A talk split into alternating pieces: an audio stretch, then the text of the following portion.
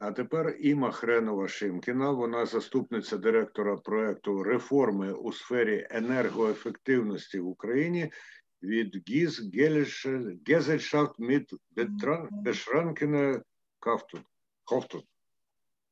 Дуже дякую. Я завершую нашу з вами розмову. Тому я хочу подякувати. А ви мене чуєте? Чуємо, чуємо, усміхаємося, зокрема і тому, що ви не завершуєте нашу розмову. Ні, ну фактично. Я знаю, що ще буде Ярослав. Так. Я просто кажу, що вже фактично завершую, тому хочу подякувати людям, які сьогодні приймали участь в нашій розмові. Ми можемо побачити, як багато фахівців працюють, ризикуючи своїм життям зараз, для того, щоб ми свою карантинно-фейсбучне життя мали таким комфортним. І я хочу зараз трошки поговорити з нашими глядачами, для того, щоб заакцентувати на те, що всі ми з вами сидимо, дуже гарно маємо життя і комфорт, тому що всі ці люди зараз працюють. І я думаю, що подякувати їм ми можемо, сплативши наші рахунки вже сьогодні, через мобільні додатки, як мої колеги казали. Сьогодні в усіх кризових ситуаціях формується величезна надія в нас, що хтось прийде і повирішує усі наші проблеми.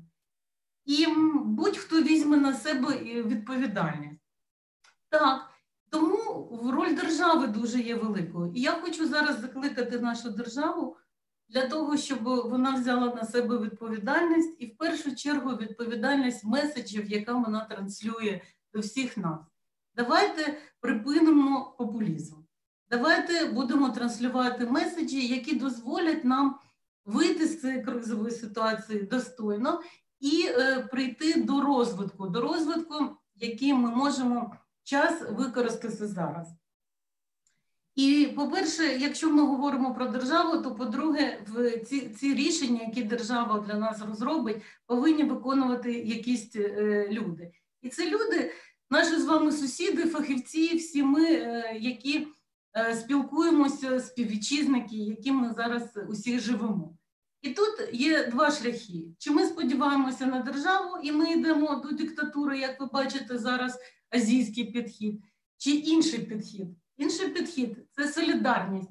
І солідарність зараз вибирає Європа. І Україна зараз якось на межі. Що ми з вами виберемо? Який підхід? Куди ми з вами підемо?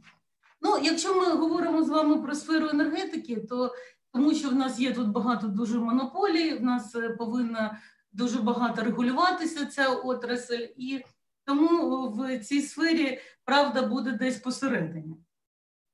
Але ж все ж я закликаю до відповідальності, до відповідальності всіх нас для того, щоб зрозуміти, що ж робити після закінчення цієї ситуації.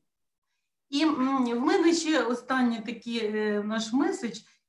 Дуже карантин завершиться, а зима прийде. І я хочу сказати нам про те, що ми повинні використати той час, який ми зараз маємо, для того, щоб давати вже, ну, по-перше, да, я ж кажу, що заплатити треба за послуги, а по-друге, я хочу, щоб ми всі використали цей час і подивилися на заходи з енергоефективності, до яких ми можемо готуватися зараз.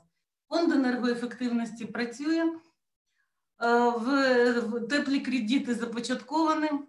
І це, ця робота, яку ми можемо розпочати зараз, вона надасть нам можливість вийти і створити нові робочі місця після закінчення цього всього. От колега казав, що є вже кожен день сім тисяч осіб в нас безробітні. Для них робота в секторі енергоефективності може стати новою можливістю. Так я от хочу, щоб ми використали сьогоденний час для того, щоб скористатися можливостями, а не концентруватися на проблемах. І давайте вже всі разом зробимо якийсь флешмоб, щоб заплатити за комунальні послуги і використати цей час активно і разом. Дякую вам дуже.